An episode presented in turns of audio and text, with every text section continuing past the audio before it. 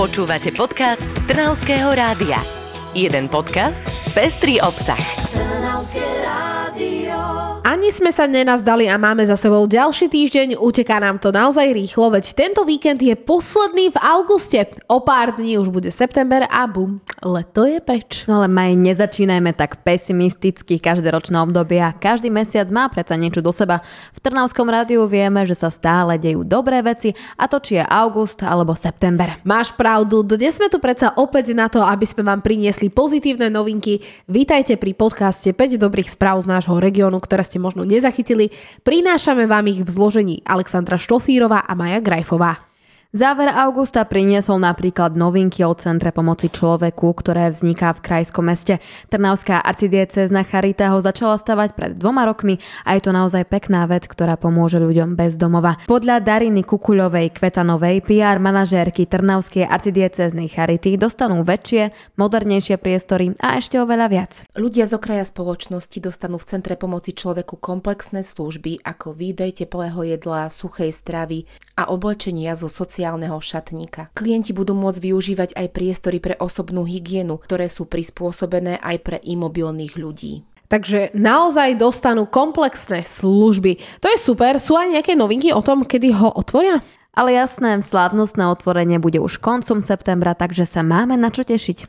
Dôvodov na radosť máme naozaj veľa. Okrem toho, že ľudia bez domova dostanú starostlivosť, ktorú potrebujú, tak nás čakajú kvalitnejšie služby napríklad v zdravotníctve. Ako to? Nemocnice na západe si podávajú pomocnú ruku a tento týždeň podpísali memorandum o spolupráci.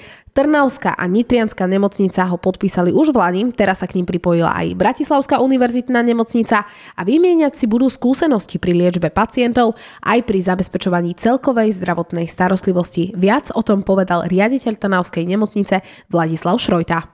Naozaj tá komunikácia na tej odbornej úrovni prebiehala na veľmi dobrej úrovni. Pani experti zdravotnícky medzi sebou intenzívne komunikujú a tým, že vlastne pribrali sme aj teda Univerzitu nemocnicu Bratislavu, čo znovu sa nesmierne teším, verím, že tento level poskytovania zdravotnej starostlivosti sa ešte zvýši. Nielen v Trnave sa dejú veľké veci, ale aj na Záhorí. Sanica totiž prechádza na smart systém. Hlavnú kryžovatku zrekonštruujú a zmení sa na inteligentnú, čo by malo zefektívniť jej prejazd.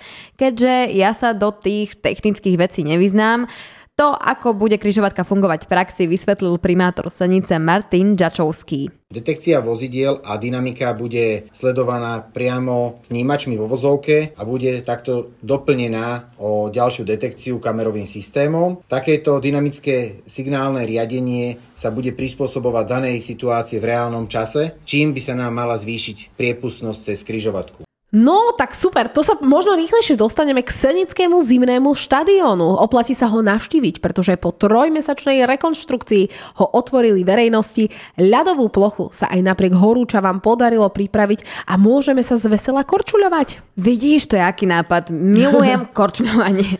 Aspoň by nás tá jazda na rade mohla trochu schladiť, keď je vonku také ukrutné teplo. Zatiaľ ti bude musieť stačiť klimatizácia, pretože ešte máme pred sebou niekoľko dobrých správ, ktoré musíme odovzdať poslucháčom.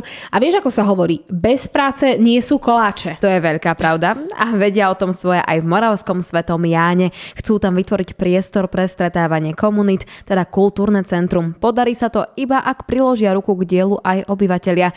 Priestor chcú vytvoriť pod kultúrnym domom spojením komunitného centra, knižnice a galérie.